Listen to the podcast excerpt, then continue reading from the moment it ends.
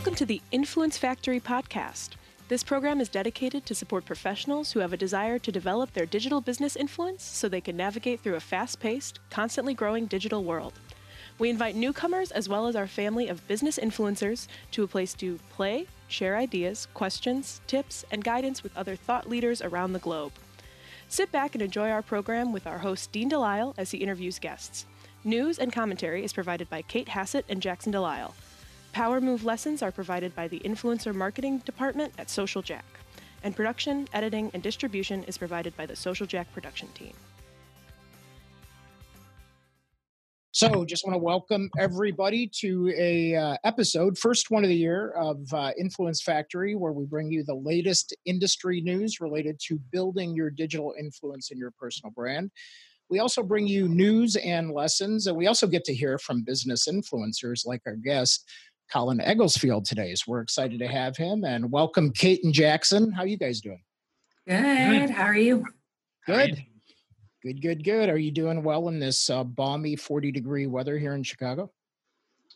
Yep. Yeah. Better than last week, negative 50. right, right. Yeah, I know. I walked outside. I was like, ah, I'm like, I'm hot. I don't need to wear a jacket. And I realized it's still like in the 30s, 40s, but yeah, it's the crazy Feels time. so It's- much better.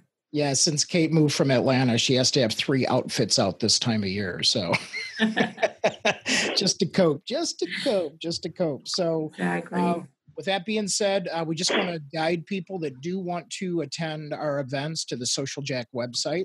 Uh, just click on the events tab and you'll see that we have webcasts and events and conferences that we're part of. And uh, always appreciate if you are coming or going to wherever we're at that you let us know so we can uh, introduce you to a whole bunch of people and uh, help you build your personal brand. So, with that being said, uh, Kate, where can people join us on social?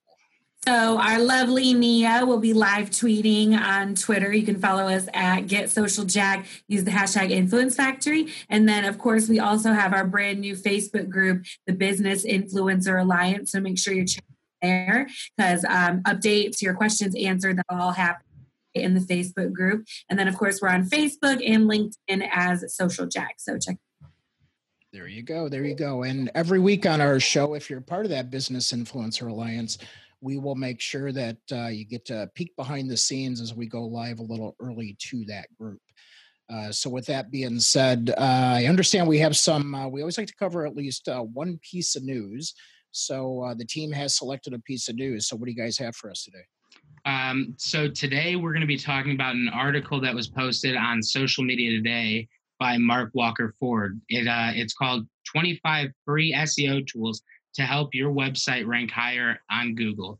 I felt like this was a great article to kick off 2019 with, uh, since people are always looking to boost their business and you know especially brand awareness. Uh, and this is very cool because this is uh, especially for the companies that don't have monster budgets like Nike and you know Google and Adidas, things like that. So we all know that Google is the number one search engine in the world. So it, it is actually estimated to facilitate more than 3.5 billion searches every day. Wow. So, uh, you know, getting to the top of that uh, in Google search results, that's a that's a big deal because you know you have 3.5 billion chances. Uh, but I, you know, the coolest thing about this is it gives you tools that are free. They're not going to cost you anything, or at least they have a great free trial. So uh, coming in first place was Google PageSpeed Insights. This is a great tool for you to plug in your website URL, and it'll test page speed, and it'll sh- it'll uh, explain how you can improve it and what's causing it to slow down on loading time, things like that. So that you know, it's a great tool, and I I highly recommend it, and it's uh, free. So that's also a really we love cool. free.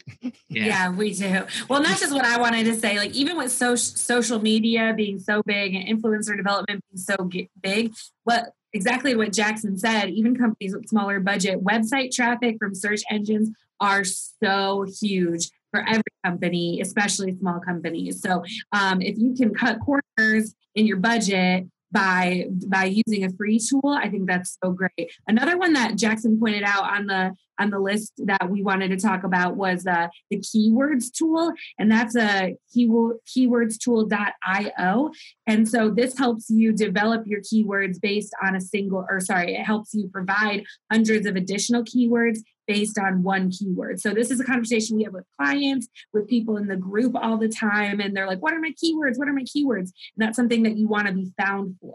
So if the if the keyword that you're using is very is very saturated and lots of people are using it, this can help you come up with other options to kind of break through the noise. So also a very good tool. Yeah, that's a that's a good point, Kate. And I think uh, a lot of people forget something to add to that is uh, don't just type into the keywords that you call your items. Make sure you ask your customers how did they search for you. So even though we're in the business influence business, if you will, uh, most people find us because they want to increase their personal brand, their thought leadership. So uh, there's a lot of keywords, and so what's good about that tool is it will give you variations too. Absolutely. And I, I the other cool one that we're going to discuss, just because we're short on time, we're not going to get through all 25 of these. Uh, you can check out this article in the Facebook group or in our resource center on Social Jack. Uh, it's got tons of great tools to help you boost your SEO for 2019.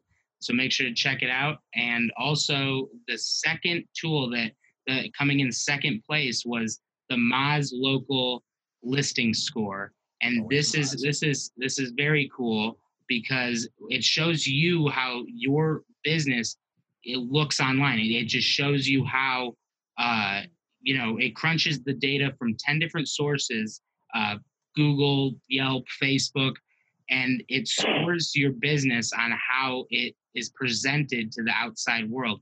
People who don't know your brand people who you know things like that. It is uh, very cool and i definitely recommend checking it out yeah. That's and uh, that's all we have for the news today. So, all right. So, uh, thank you guys for the news. Great reports on that. Um, also, uh, we have a lesson of the day, and we always like to uh, start with what we call our Social Jack Power Move. So, we're going to be talking to um, Colin here in a few minutes about transitioning your influence. And one of the things that I want you to consider is that uh, no matter what you're going through, what you're changing, a lot of us are adjusting, shifting. 2019, we're building, uh, whatever that looks like. We are literally um, shifting our network all the time. So, what I encourage you to do is to Google the term social teaming and know that you can grow and pivot your network each and every day. And so we have a ton of materials out there.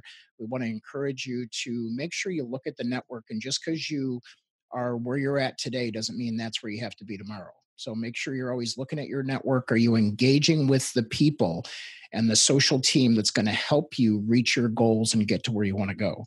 So we want to make sure everybody does that. And um, uh, please, if you need more materials on that, just either go to socialjack.com or go to uh, Google and just type in social teaming.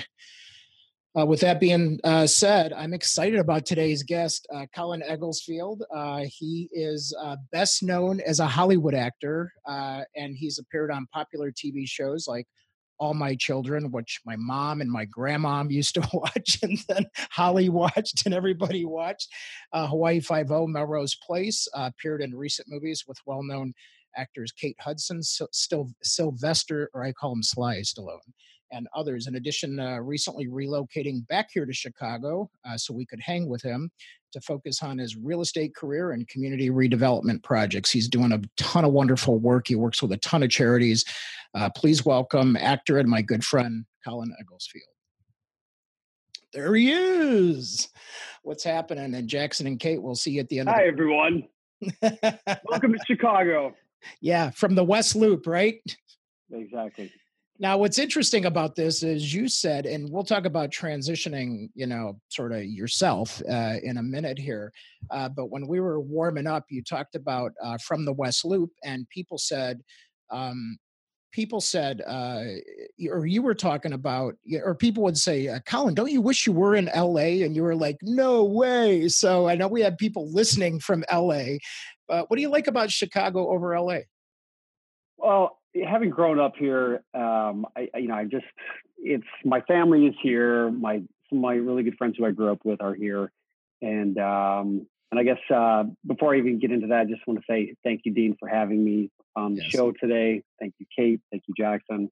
Uh, I am excited to be uh, on the show. I'm excited to be back here in Chicago, and um, and yeah, just uh, like I said, having grown up here and um, feeling like I had my opportunity to uh, you know get out, explore, travel the world, and you know there's a lot of great things I love about Los Angeles, a lot of great things I love about uh, other places in the world.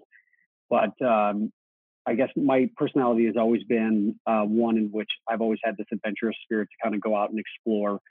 Um, and after kind of traveling and seeing what else is out there, I've, i really recognized that Chicago really has the best of so many things from around the world. It has, uh, it, has got great restaurants. Um, it's got great theater. It has um, community of people that I've really, uh, uh, really started to appreciate now that I'm doing my real estate business in terms of just um, having a project that so many like just mentioning it to different people.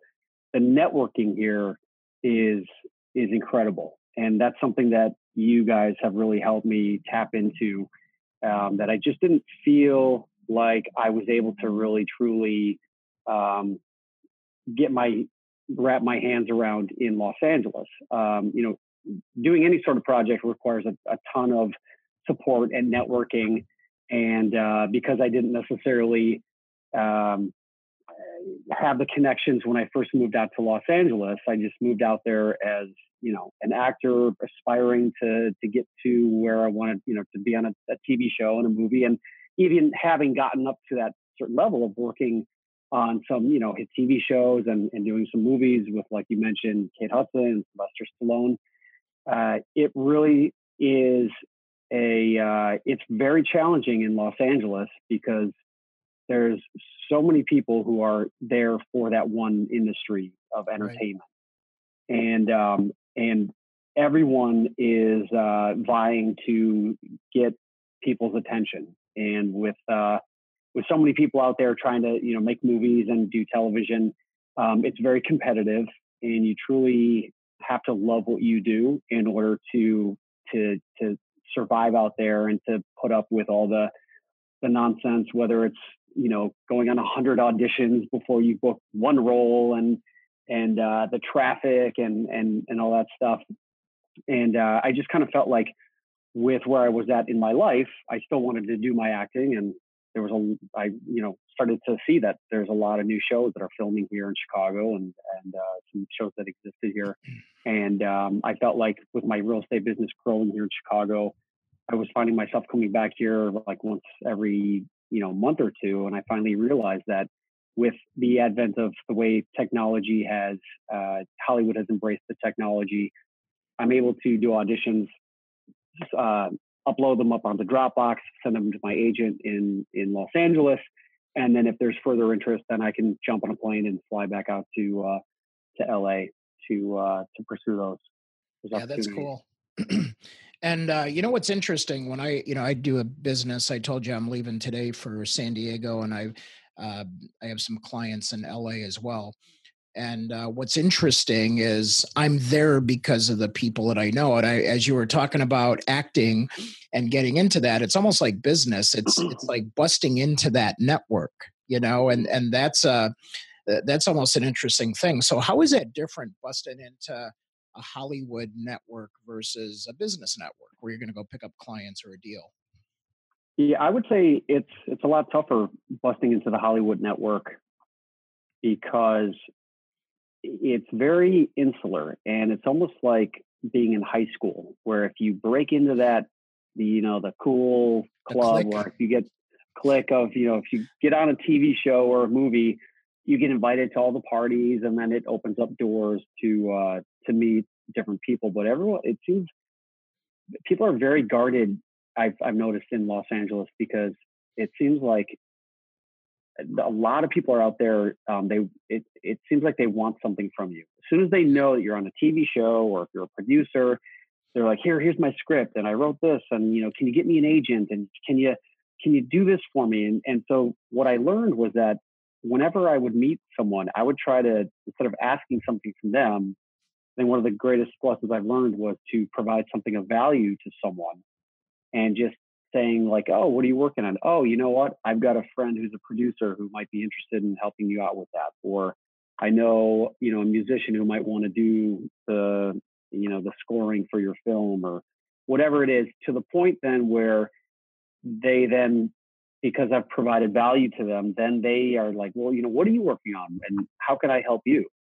And uh, that's that's that's a big lesson I, I learned because um, man, it, it's amazing how many people will just um, knowing that you're simply on a TV show, they think that you have the keys to the kingdom and that right. you're going to be able to introduce them to Steven Spielberg and um, and uh, it it's uh, and even when you know they say it's easy to get to the top, it's hard to stay there, and right. it's kind of crazy. You see actors who were popular in, on like '90s TV shows, and then they disappear, and then boom, they appear on like uh, um, you know, a, a, hit TV show um, like Grey's Anatomy. Um, what's his name? Uh, main character. Um, oh, I know. Yeah, um, I can't think of his Patrick name. Patrick Dempsey. Yeah, right. Yeah. So I mean, I, he was in this movie Can't Can't Find or Can't Buy Me Love back in like the 80s, and he was like the dorky kid, and then he disappeared. He comes back on Grey's Anatomy like 20 years later is like the heartthrob. It's like, well, where have you been the past 20 years? Um, it's almost and, it's almost like uh, even like you know when actors would pop up like Harrison Ford and things like that, and then good old IMDb comes up, and you look back and they're like, uh, "Holy smokes!" You know, they were in that movie, and you right. it's just an yeah. awful movie, you know. And I'm surprised they don't yeah. let them take it down, but once it's out there, it's out there, right? Yeah, yeah, and it's uh, it, it's it's very important to once you get to a certain level to protect that brand and your image. Um, once you reach a certain level, you, you, know, people ask like, "Oh, well, you know, you started in the modeling world, and then you started doing commercials, and then you you advanced to doing a guest star, and then you become a principal actor on a TV show, and then then you do the movie, uh, the movies, and people ask, well, you know, once you, you know, do you ever do any more commercials or do you do any more modeling stuff? And it's almost as if like once you get to a certain level, it's um, unless it's the right fit, you, you if you you go back down, you're degrading your brand or your your the perception in Hollywood of the level that you're at.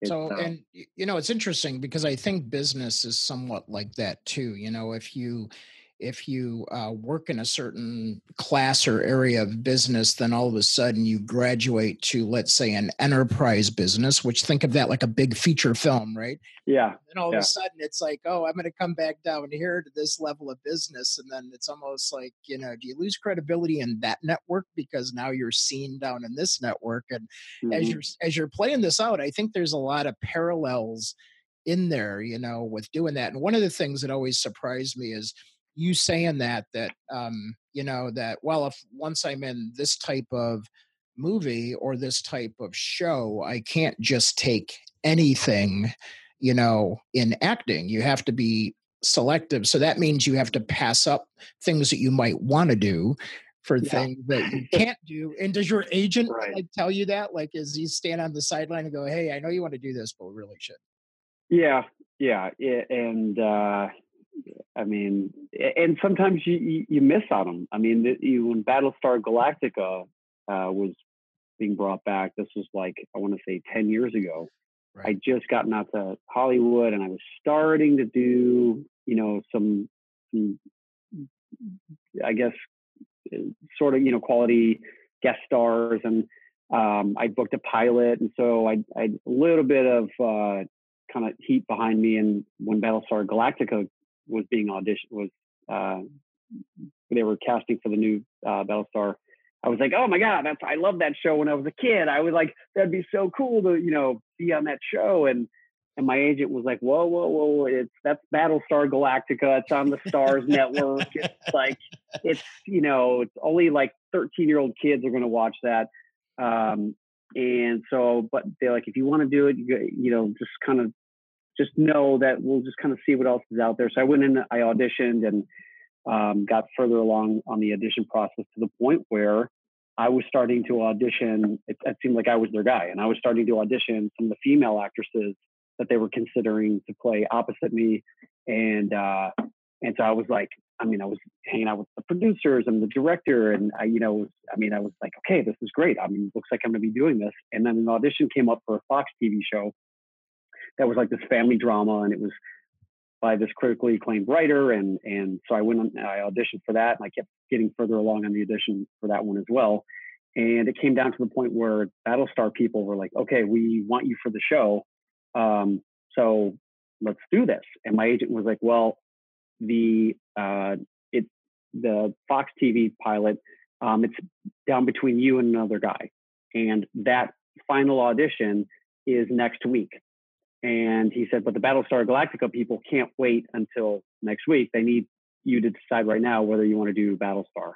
So you can either do Battlestar and end up on the Stars network and it probably never going anywhere or doing anything, or you have the opportunity to work on this Fox show and you know you could you know become a you know a big TV star and blah. blah. So I was like, all right, well, I, I guess I mean if you put it that way, I'll, I'll I guess I'll say no to the Battlestar. Um, and so we said no, and then the next week I went and auditioned for the final test. They call it the final test um, between me and this actor named Jensen Ackles, who now is on Supernatural. And we went in, felt like I had a great audition. I walked out, I was like, all right, you know, I put my best foot forward and I didn't get the role. And oh. so I had said no to A Bird in Hand and didn't get that show. Um, and then Battlestar went on to go do like seven seasons and win like all these Emmys. And it was like this breakout hit for the Stars Network. And I was just watching this, and I and I could not watch Battlestar because I was so pissed off that I had said no to it. And then that show that Jensen ended up doing, um, it never they shot 10 episodes of it and it never made it on air it never aired for whatever oh. reason and then jensen of course goes on to do 20 seasons of supernatural um, and i think you know everything kind of works out in the end but um, when i look back and how kind of crazy the business is and and you go back and you talk to any big actor and they'll tell you that you know like uh, Richard Gere in uh, American Gigolo. He got that because John Travolta didn't want to do it. Um, and he, I mean, there's a ton of those stories out there in Hollywood where you know someone did a breakout role and it was because someone else uh, didn't want to do it or got fired from a job. Um, Michael J. Fox in uh, Back to the Future. Right. They had actually hired um, Eric Stoltz for that really? role and they filmed like I want to say they filmed like four weeks of Back to the Future, and they just felt like Eric's tone he was just too serious and too dark, and so they they let him go and they they brought in Michael J. Fox and they had to reshoot the whole beginning of the movie. Um, but it ended up they they felt like Michael was just more of a better fit for for the movie. So right, Hollywood Hollywood is a, a brutal brutal business. I mean, you got to have a thick skin and you got to be able to just rebound. You know, after uh, I got killed off of all my children, I thought my acting right. life was over. You know, and then boom, I booked Melrose Place and right back out in Hollywood. And then you're like, I'm back in the game. You know, and then that show only goes one season. And you're like, oh no, I was expecting it to go seven seasons because the previous one did. So you're constantly having to to keep that uh, forethought on even when you're on a show. You're like, okay, I need to be working on um, networking and uh, trying to create that next job so that when this one ends, because it is going to end eventually, um, that I'm not just caught flat-footed and trying to scramble and get another job. Well, it's, it's yeah, always easier to get another job when you have a job. Right, absolutely, and and it's almost like you know I think about um, uh, I do far less of the consulting type gigs, but it's almost like that. That while you're working, say on the project, uh, you're not necessarily thinking about the next project yet. So it's like, and if you don't do that, you're not mm-hmm. teed up for the next project. Right. You know, what's nice right. is in business, you can usually control the timetable of that uh, in most cases.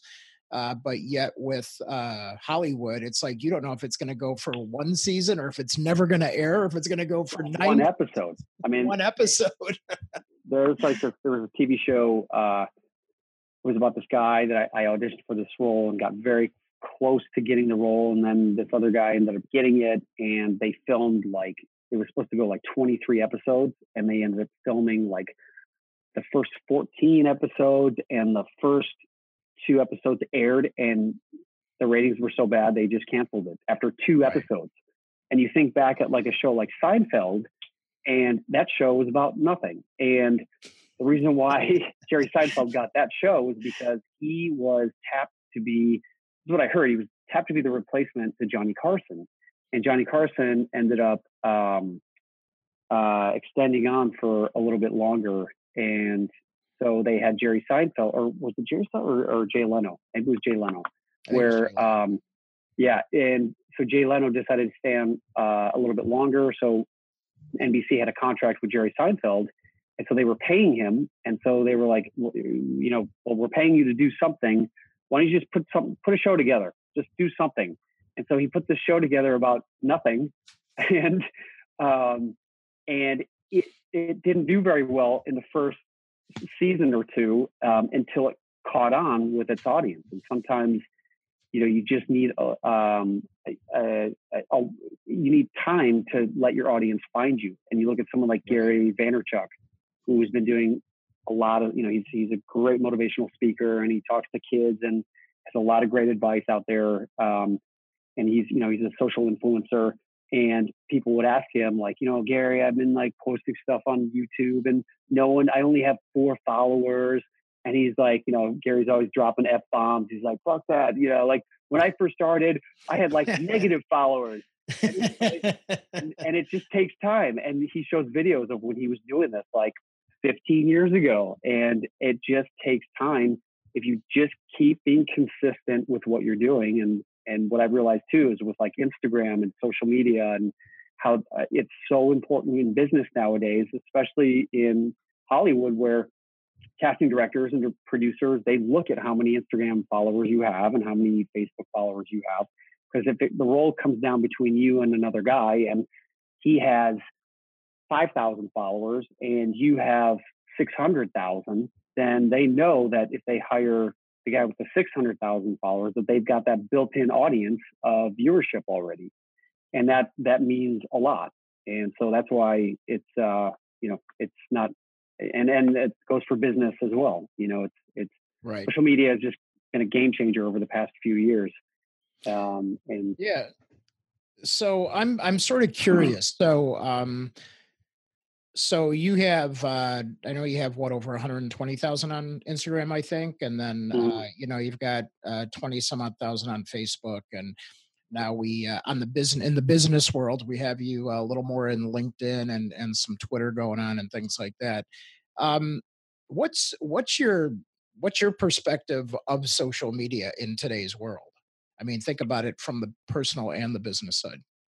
Yeah uh, it's a good question you know, I was so anti social media when it first came out, you know, 10 years ago or whatever. And I was seeing like Vin Diesel was one of the first early adopters. Right. And at that time, it was a, a lot of stuff on Facebook and um, there wasn't like the Facebook Live or Instagram Live just yet, but um, there was Twitter and and then and he was just like posting all the time about like him on an airplane flying to his next job. And I, I always look at like, who, who cares? Like you narcissistic idiot. Like what, what, like who cares that, that you're at Starbucks ordering a coffee or what?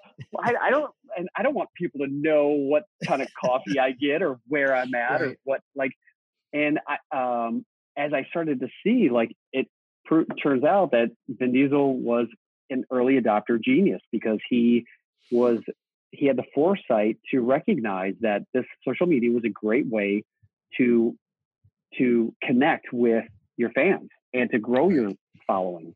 And what I've recognized it's it, eh, and what I've been pleasantly surprised with is that um, I was afraid that I was going to be attracting a lot of crazies out there who just wanted to harass me and, and troll and just say all this, you know, negative stuff. But the more I started to engage, not just post a picture, but and when then people post i've started to now engage with my actual followers um, because what I've recognized is that I can genuinely see how what I'm doing can influence or inspire someone to then do something that maybe they've been wanting to do but just haven't had the that push to do it. So like right. this year I started writing a book called The Agile Artist and a lot of it has to do with uh, harnessing everything I've learned over you know the past few years in Hollywood and how um, I've met so many different people and acting coaches and um, motivational people to help just push you forward into that arena of the unknown. And sometimes it's scary to jump into something that you're you're not sure of what it is or what it's going to turn out or how if you're going to fail or if you're going to look stupid.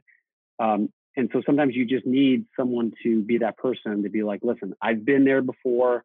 I know it's scary, but trust me, if you just do this step, this step, this step, you're going to be, you know, you're, you're going to be so um, surprised on the the results that you can produce just by doing these few little things. And it makes me feel good to be able to know that I'm able to connect with people um, through Instagram, just you know, through this little device here that you can affect people all over the world. I mean, I've got people following me from I've done movies in Brazil and Thailand, and right. and so people from all over, and people write in in different languages, and I have no idea what they're saying, but I it's like oh yeah, and thank God for Google Translator, right?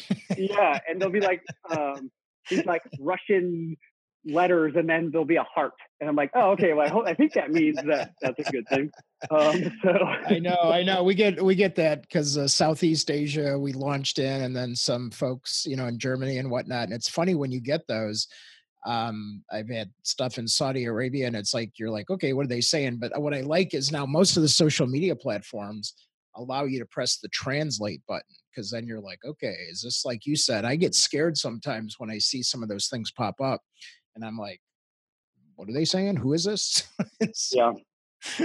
and most of the case, it's it's it's not that harmful, but um, but that's uh, that's super cool. So so I'm thinking that um, you know you've moved back here to Chicago, and um, I I know that uh, I'm always uh, I'm always like proud uh, to be connected with you because I see you doing so many things in the community. You love to help charities you're a giving person. So uh, one of the things that inspired me when I first met you was that you're like all about coming back here and and helping communities. And so tell us a little bit about that. Yeah, so you know, I my parents have always been really involved with uh, um, charitable stuff. I mean, my eh, parents would have us go do soup kitchens growing up, and uh, my dad was a doctor, so uh, he was always around people and and uh, he delivered babies and just to whenever I would meet someone and they would say, "Oh, your dad delivered my baby. He's like such a great doctor, and you know he's uh, such a great man." And um, my mom, eh, with uh, she became a, a, family therapist, and so they've always been uh, great examples with regards to reaching out and having an impact on people and, and community and and so at an early age, I just started to see how rewarding that could be.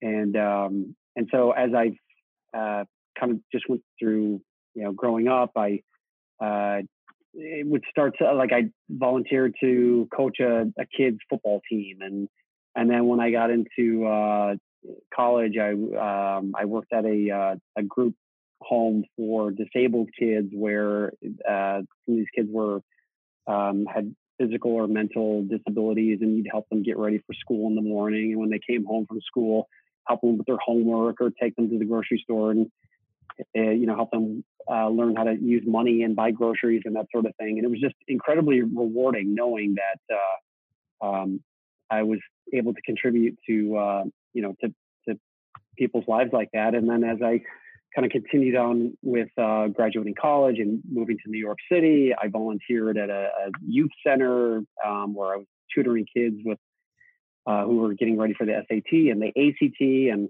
as exciting as my life is, when I'm working on a movie set or walking on the red carpet or going to all these parties and traveling, you know, it, it's fun and it's exciting, but it's not the it's not as rewarding as sitting with a 17 year old girl who's having trouble with her geometry and helping her solve that problem. And then you see that light bulb go off in her head, knowing that she has the ability to solve this problem and then on a much larger scale, giving her the the um, confidence and instilling in her the idea that you know what you can do this and beyond and and you know did you ever think about going to college? And what have you what have you thought about in terms of um, what's possible? And i've always loved how you can tell that when people haven't really necessarily thought about um, certain things or if you present different opportunities that they weren't aware of um, and then help them you know push them towards that direction that's incredibly rewarding for me. And so now that i'm back here in chicago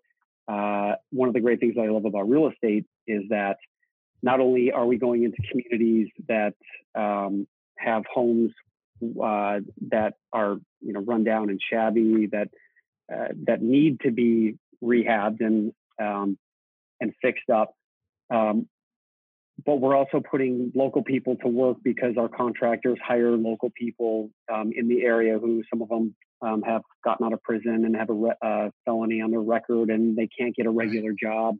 And so our contractors provide second chances for some of these individuals that wouldn't normally have the opportunity. And people think like, oh, you're rehabbing homes in the south side of Chicago. Are you crazy? You know, with all you see on the media and the gun violence and the murders and and you know, what I've recognized is, you know, when I gone down, when I first went down there to kind of see what was really going on, um, I've, you know, it, it's it's blown way out of proportion in terms of it's not a war zone down there. I mean, there are certain isolated incidents where there are, is gang activity, and you once you start to get to know these communities, you just know to avoid those hot spots of gang activity, and it may be a, a mile away from where from where the you know the hotbed of gang activity is to where our house is and on our block um, it usually you know it's usually block by block and they'll have a sign that says right. the 9100 ada block you know uh, we take pride in our community no guns no drugs no this and we call the police and um, we look for homes on blocks like that where it looks like people are you know are are it's a decent neighborhood and people are are um, just regular folk just trying to you know have a normal life and we go in those neighborhoods and usually find the the worst house in the block and when we're fixing it up we're um, you know helping stabilize those neighborhoods and uh, and get rid of the, some of the riffraff because we're getting um, we're making the home nice and having families and um, you know young professionals who are looking for a nice rehabbed home with nice quartz countertops and and granite and and we're able to uh, flip these houses at an affordable price so that we're not necessarily gentrifying these neighborhoods. We're providing quality uh, affordable housing for people who actually live in these neighborhoods who want to stay in these neighborhoods. And um, and when we're rehabbing the homes people in the neighborhood sometimes will come up and they'll say you know they'll thank us for for us doing what we're doing. And um, it's it's an amazing feeling knowing that when we uh, rehab a home um, and someone buys one of our properties, uh, knowing that we've provided a uh, you know a, a nice new home for these people, it's very gratifying. Yeah, that's that's cool. And I you know I think about that as you know. I, I grew up on the south side and then uh, over by Gary, and I'm, uh, you know, depending on what chapter of my life I was in, and and as you were saying that, I'm like, you know, my sister and even today will be like, "Oh, you're not going into that neighborhood, are you?" And I'm like, "We grew up in those neighborhoods." I said, even yeah. when I was living in Chicago, and I had a I had a nice condo, you, you, were still you just had to know what blocks not to go to, but yet mm-hmm. the section we were in, we were rebuilding, you know, and I think that's so mm-hmm. cool that you're helping to identify blocks that want to change because i think that's the thing i think I think you're always going to have, you know, the the people that are tough to get, you know, to, to sort of move out of the area or there's a home that's stuck on that block and they don't know what to do. And mm-hmm. so sort of what I hear you saying is you're coming in and helping those people or that neighborhood or that block at least and and which will change the neighborhood uh, to really go in there and, and I imagine what do you do? You get investors to to help out with that, and then you buy them up and fix them up, and then yeah. So with these types of properties, you know, you can buy houses down there for 50, 60, 70,000 dollars, and usually requires about uh, seventy to eighty thousand dollars to rehab these properties. So you're all in for between 120 to 150, and then um, you usually can sell them between 170 to uh, like 160 to like the high end 220. Um, so we're not, you know, breaking the bank in terms of making, you know, a huge amount of money on these properties, but that's that's not the the goal behind what we're doing. Um, it really comes down to uh, um, wanting to make a difference in these communities. And also, uh, because of these price points, we're able to get into um, more of them and have a bigger impact on these communities than if we were to do one big yeah. $500,000 rehab in the north side of Chicago, um, which we do have a couple of those going now as well, uh, just to diversify what we're doing. But um, in the south side, um, it's easier to get in and fix up these homes and putting it back on the mar- market in a relatively uh, short time frame of about six months. And we have partnered with private lenders who, um, you know, lend us nice. money to actually get into these properties, and we're able to provide them a good return on their investment. And uh, so it's worked out for um, a win-win for for everyone involved. Yeah, that's cool. And so, so then, uh, you know, as, as, we think about that, you know, you've gone from uh, being killed off on all my children to Melrose Place. Glorious, uh, yeah. yeah. And then uh, recently in Backtrace with uh, Sylvester Stallone and Matthew Modine and that that whole crew, and and then still acting and then helping to rebuild Chicago neighborhoods. I mean, that's got to be a tough balance. I think it's a dream come true. I mean, I, um, yeah, I mean, I like to stay busy, and you know, it, um, I, I, just I remember the day when I first got up to Los Angeles, and I was just sitting in my apartment, and I'd be waiting for the phone to ring or getting to get that email for an audition, and I'd be like so bored, and I'm like, what? I mean, I'm just I'm out here, I'm, ready to do some, something, and nothing's happening, and I was like, okay, I guess i will go to the gym or I guess I'll go to Starbucks again and, and read a book on acting. And I just remember like, I can't wait till some stuff is happening. And I realized like, you know, you just have to get out and start to make stuff happen and be careful what you wish for because now, uh, you know, I'm, you know, I'm, I'm in the middle of rehabbing uh, two homes. I, I've got a six unit apartment building I'm in the middle of renovating. I'm producing a film. I'm producing a reality real estate show. I'm writing this book. I'm auditioning for new TV shows.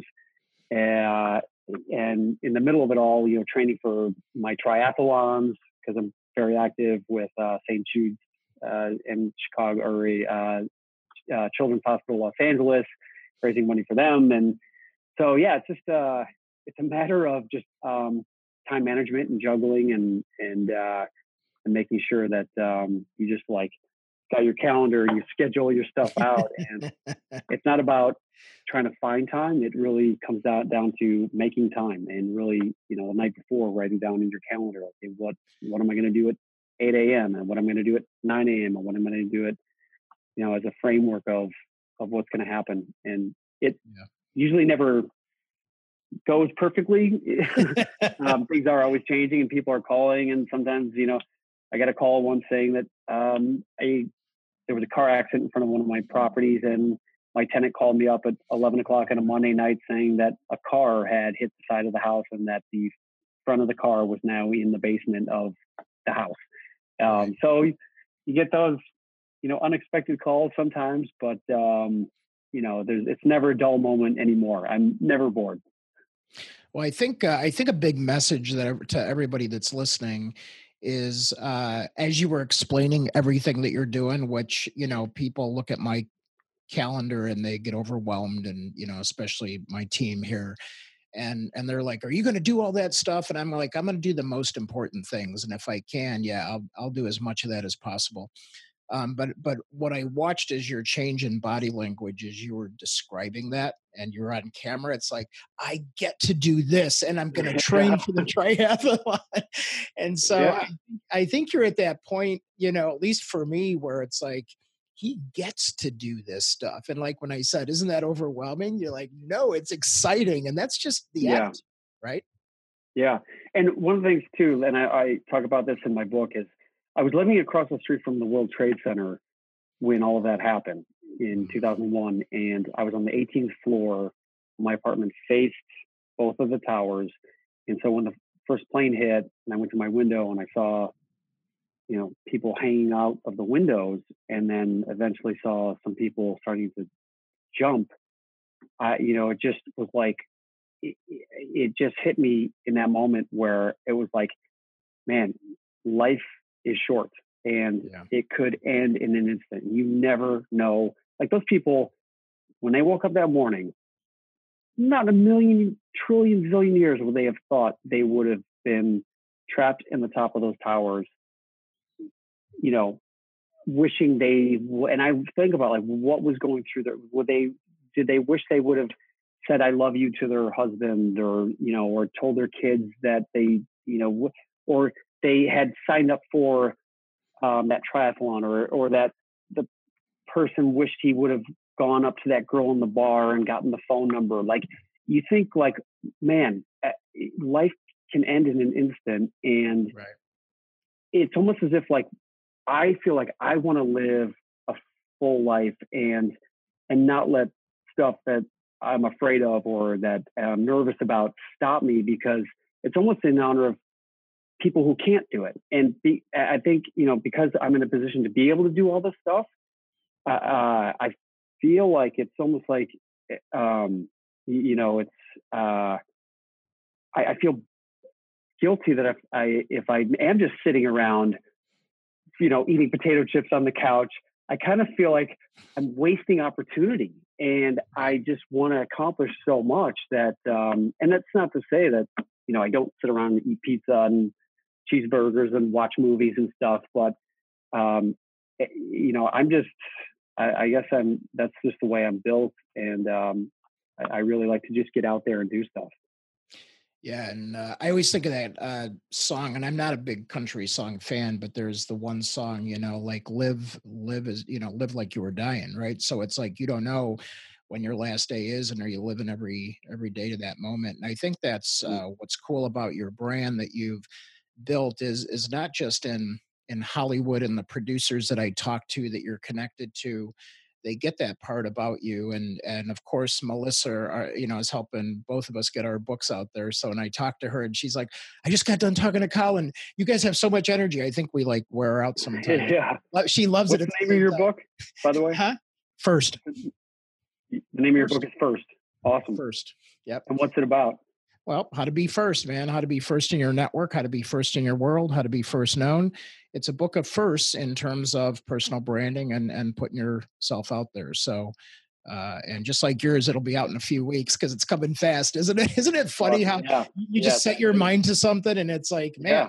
I think I just did that in five weeks or whatever, and and you know, and I thought about it for ten years. So yeah, yeah. There's something about committing to something that yeah. I don't know the universe shifts or like the stars align and it's kind of like you know I've, I've done six marathons and i never thought i would actually do a marathon until my sister called me up one day and she said i just watched oprah winfrey run the marathon and you know that she did a show on it and showed her training. I'm so inspired that i want to do it. And it's like do you want to do it with me?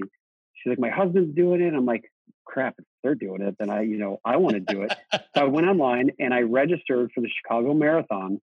And there was something about just typing my name in and giving my credit card and then getting that email back saying you are now registered for the was it the 1999 Chicago Marathon that solidified it wasn't just a concept anymore. It wasn't just a, oh I I'd like to do that or like entertaining an idea it was now in it was like it was it was solidified by that charge on my credit card, you know, and that email. And it's like if you then commit to something and have it actually be real like that, then it's almost it's almost like okay, now I I there's no more wishing or hoping. It's like okay, come rain or shine on October whatever 1999, I have said I'm going to be standing at the starting line of the Chicago Marathon. Now, what do I need to do to get ready for that? And so I bought a book on marathon running, and wow. I bought some. I researched what are the best running shoes, and I just started to work backwards. And like you look at people who climb mountains, they don't just, you know, go to the bottom of a mountain and start climbing. They look at the top and then they examine what is the best and easiest way to get to the top. And I read uh, that book Into Thin Air um, by Jon Krakauer about um, Mount Everest uh, climbers and uh, and how they go about climbing to the top. And they right. that they start at the top and then they work backwards and figure out what is the the, the best route to get to the top and how are we going to get there sort of like building a business, right? There you go. we always got to bring it back. And then you've done nine triathlons too now, right? Uh, six. But six. then I've, oh yeah, well, and then nine triathlons, six marathons, nine triathlons. Right. Yeah. So, uh, um, so then, then how many, my, yeah, how many marathons did you do? And then you're like, all right, this isn't enough. I got to go for the next level. Yeah. Um, yeah, it was uh, my sixth marathon was the LA marathon, and by the time I got to the finish line, I was like, oh, okay, I'm done with this. I, I've, I've had it. and, um, and, uh, and it's always great when you cross the finish line, but, um, my, uh, one of my friends, um, an actor friend of mine, uh, Jeff Stoltz, he was active with doing St. Jude's, uh, fundraising and asked me if I wanted to be a part of the, the Miami South Beach triathlon. And again, I, I mean, I, I never had it and didn't ride bikes. I, am not a good swimmer. All I've done, I did some marathons. Um, and so he was like, yeah, you can come down and you can actually just do one portion of the triathlon. Like you can just do the run portion. We'll pair you with a swimmer and a biker.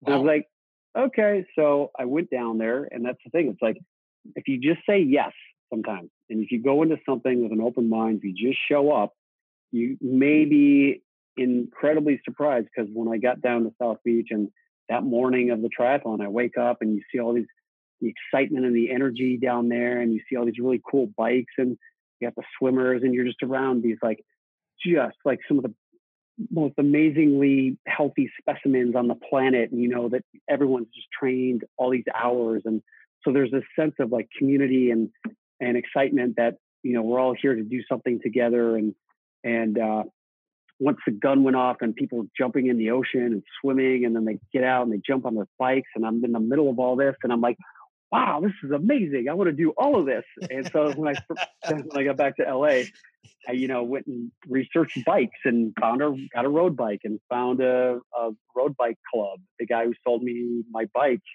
um, turns out he was a national uh, road bike champion in Moldova, and so I started riding with him and his wow. group. And in the beginning, they would smoke me and leave me like a mile behind and then I would catch up and then I just you know you kept riding and riding until you're able to keep up and then I uh, got swim lessons from a triathlon coach and because I you know I was really good at the doggy paddle but that was pretty much it.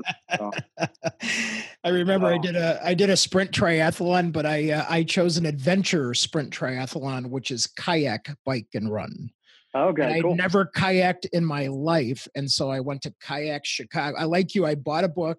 I went to kayak Chicago. I took lessons on Lake Michigan, which is like the Atlantic Ocean, and then I just practiced in my pool, which was pretty funny. But it was like you know, I'm just like, all right, I'm gonna be, and and I actually did better than I thought. So it's just funny how when you you know, and I think the theme here for everyone is, you know, it's like business. You set your mind to um, putting your personal brand out there, putting your business out there, building your business, taking it to the next level, things that seem undoable. And yet you surround yourself with the right people and you have the intent to finish, I think mm-hmm. is, is what I'm hearing you say. And so it's like that mountain, you know, uh, studying the mountain for the triathlon and things like that. I think if if we have the intent to do that and we have the intent to finish um, and surround ourselves by the very best people how can we go wrong you know because those people are going to help yeah. us when we fall down right and, and when we yep. trip up and you know and it's okay to ask for help i mean it's yes. actually important Excellent. to ask for help yeah, that's actually a chapter in my book. Did you read that already? I haven't even given it, but you are in it. I can tell you that. So, um, all right, all right, man. Well, listen, you know, as always, it's it's a delight. I didn't even get into the skydiving and the bungee jumping and everything else, and and but we are going to acknowledge that you have a dog named James Taylor, and uh, you right. also you also uh, are officially a funkle because you're the funnest uncle in the world, uh, per your uh, nieces. Exactly. So seven nieces nephews. right, exactly. Yeah, it's always a delight to have you as uh, part of one of our programs. You've you've been to our live events, and I want to thank you for moving back here and and helping us uh, rebuild those neighborhoods in Chicago. Being a grown up as a street guy, that means a lot to know that someone's coming into your neighborhood to help make it better. And there's always going to be bad outside influences, and and this means that they have a chance uh, to really take it to the next level. Um. Well, it's my so, pleasure, and yeah, I just want to thank you guys for having me. And uh, I I think it's a blessing that uh, I met you and that uh, we've connected because you really helped um, me get reestablished here in Chicago. And anyone who's looking to expand their network, and uh, what's great about what you guys do too is that um, I'm not big on LinkedIn and I'm not big in the business space. Yeah. And what you guys are great at is cultivating a really great network of so many different people in so many different fields so that when someone new comes to your network, you're able to direct them to whatever network is already doing what they're doing and what you think could potentially help them and take their business to the next level and that's what I've what I've recognized um, is what is really great about what you guys do. And I would say to anyone looking to uh, grow their network and to obviously the end goal is to uh, be, grow your business and become more successful, whether it's financially or um, you know in in, in growing uh, your business and taking it to that next level. You guys are are uh, are right there to make it all happen. So Thank you. Yeah, thank you. We appreciate that. And I know Kate and Jackson and Joe, who's on with us today, uh, uh, although we never see him on camera, right, Colin? So in the meetings, but uh, he's out there helping. Thanks, Jackson. Thanks, Kate. Great. And Kate's helping the social media be great and her team and everything like that. So again, this is uh, this is your social team, and uh, and we appreciate you as well. And if people uh, want to go to your website, it's it's literally colinegglesfield.com, uh, which That's is right a cool new clean website and um, uh, your favorite which you uh, you guys helped create. yes thank you yeah thank yep. you. And then and then um, and then also uh, you know your favorite social sites uh, we know you're engaging on all of them but what's the go-to one or two social sites that you engage on the most? I, I am very active on instagram and uh, what i do is i then uh, post on instagram have it uh, then directed to facebook and twitter um, Twitter is you know more social commentary, and um, I think it's great for athletes and politicians and people who are wanting to get direct messages out there. For me, it's more so. Um, I you know I like to reach people. Uh, I'm more of a visual person, and and uh, I like to tell stories more in a visual way. I guess being an actor, it's more um, what I uh, prefer to do. And it, for me, it's uh, I think it's a quick way to uh, for me to get my my dose of inspiration for the day because there's a lot of really great uh, Instagram um, influencers out there, and so it's it's my quick little um, break during the day to see what's going on and see what my friends are up to, and also for me to be able to contribute and talk about what I'm doing, and um, and also if I, if you don't mind it, I'll, uh, I just like to mention too that with uh, what I'm trying to create with uh, one of the reasons why I'm writing my book, The Agile Artist, is to create this community of people where we are supporting each other in right. whatever it is that we're up to and bringing more creativity to uh, each other's lives. And I feel like as I've gotten older, I've, you know, I used to draw a lot and I used to write more. And That's I cool. feel like I just get so caught up with needing to get these emails done and, and going to the gym that I feel like I've let my creativity muscles atrophy and I feel like when I just take the time to just create that space to to write. I've started journaling at night again and writing out in my gratitude journal what I'm thankful for. And um, I've started like doodling and drawing again. And it allows what I've recognized it allows when I'm creating that space, other ideas that I wouldn't have thought about on how to solve the problems I'm dealing with in my business start to just kind of bubble up. And when you give your space, your yourself that space to allow um, your creativity and your subconscious to kind of like uh, brew on whatever you're dealing with. It's right. amazing on what kind of things appear or that someone will call and and be like, oh, you know, I'm I'm uh, I'm looking for someone to speak at my thing, and but I'm like, oh, I I mean, I and it's or like I get a phone call saying, oh, you, uh, are you doing anything next week? You know, I want you to be in this movie or whatever it is. It's it's amazing the uh, the fortuitous kind of um, I call them miracles, but uh, what can happen when you just kind of put it out there and and uh, and just kind of let go a little bit. Yeah, super cool, man. Well, listen, yeah. I want to thank you again uh, for being on the program. We appreciate you, and uh, we'll definitely have you on again. And then, uh, awesome. of course, you'll be at uh, part of our live events as well, which we love having you out. Sounds good. So, all right. So, uh, so uh, we want you to stay on. We're gonna uh, we're gonna give away some prizes. We always give away a couple of engagement prizes. So, Jackson, who's our uh, who's our winners today? So for uh, our winners for today, we have two winners. Uh, one who was watching uh, within Zoom, and one who was attending on uh, Facebook Live. So for our Zoom winner, that is uh, Kate Bosom. So from Child's Voice. Kate. From Child's Voice. And then on Facebook, we have Adam Feather. So congratulations and wait, uh, wait, wait, wait! Isn't Adam the Wolf of Wall, Wall or the Wolf of Wall Street? He's the Wolf of Wrigley, isn't he? He's the Wolf of Wrigley, yeah. Yeah, so. right. yeah, yeah, Adam. Adam, we all know Adam. He's a great guy, man. Yeah. So uh, now, listen, folks. So Colin uh, had a lot of good messages today.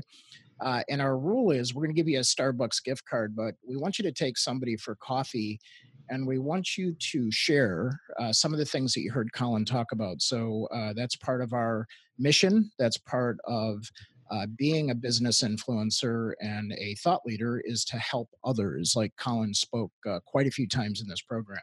So please make sure that people are saying, Can I take Colin with me for coffee? That's between you and Colin. um, but uh, sure, but uh, you take it up with Colin. Uh, so, uh, so anyway, but please promise you'll do that and expect that. So, Kate, what did you get out of the the program? This was interesting in terms of you know where it was going, where we took it. What did you get out of today's program? Yeah, well, I, I have a lot of conversations with Colin, and I think his story is just inspiring as a whole. But um, you know, just just the the rebranding and kind of how he's shifting his focus, but still using his personal brand to tie it together. It's not like he's left Hollywood to try something new. He's kind of intertwining the two. And so yeah being the stop to one story and the start to other. It's kind of how they can develop together and how you know when rebranding is reevaluating your brand as time goes. So just love his story love being connected to him. Thanks for joining us. Yeah jackson Thanks, any, any big takeaway for you jackson? Yeah i think my biggest takeaway was uh, one of the things he said towards the end with not losing that time that space for you to get into that creative zone don't you know not losing yourself in the emails and things like that. So kind of bringing you back almost to your roots uh, with how he said he used to draw and do all that. And I, I think that's a big thing that resonated with me because i'll catch myself just like constantly busting through emails and then i don't go back and look at any of my old writing stuff that i used to do. So mm-hmm. but yeah there you go. Yeah, so I think that was the biggest thing for me. So. Yeah, and Colin, uh, thanks because uh, one one thing I've been journaling, especially because of the book, um, but not quite enough. You know, I'll catch myself going. You know, there's so many great things that happen in the day, and I'll just be like, okay, I'm gonna collapse, and then. But, but there's always a good nugget or two to pop down there. So I'm gonna I'm gonna yeah. keep that a little more present and top top of uh, the nightstand there. But thanks for inspiring all of us to to take that extra step to go a little further and to be better. So we appreciate you for that. You're welcome. Thanks for everything you guys do too. All right, and then uh, next week, Colin, you're not going to guess who we have. That crazy workout guy that we all know. Darren uh, yeah. oh my gosh, the guy that was uh, named uh, by Arnold Schwarzenegger as the next great trainer. Um, and so we're gonna uh, we're gonna have all kinds of things, and he's going through a transition too, where he's rolling out this executive corporate training program, and he's done it for Dr. Mercola, a lot of you have heard, and some big, big, big names. But now he's rebranding and structuring him, himself, and he's going to take us through his journey. So. Uh, maybe we'll have to have a great panel of all the Chicago people that we uh, have uh, in our wheelhouse here now. But um, all right, with that being said, from all of us here at Social Jack Studios, we appreciate you folks hanging on. And so after this is produced, uh, Kate and the team will let you know how to get to uh, those channels to pick up the podcast and or the webcast. And then uh, you'll be able to watch it and share it with your friends and family. So from all of us here at social jack studios and the influence factory we will see you online. Take care everybody. Awesome. Take care guys. Yeah. Bye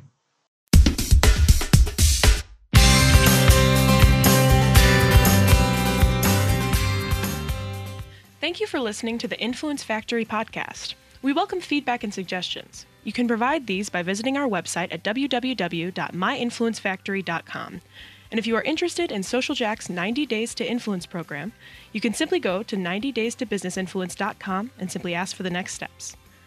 While our program airs regularly on Zoom webcasts and Facebook Live on Wednesdays at noon Central, we invite you to download episodes on your favorite channel YouTube, iTunes, Google Play, Stitcher, Spreaker, SoundCloud, and who knows where else in the future. We will also provide occasional on location live streams with special guests that we will announce in our community Facebook group, Business Influencer Alliance, as well as on all Social Jack channels. Our mission is to help you build your digital business influence with this podcast, as well as inspire, educate, and entertain those who are hungry to collaborate in a cool place with cool business professionals just like you.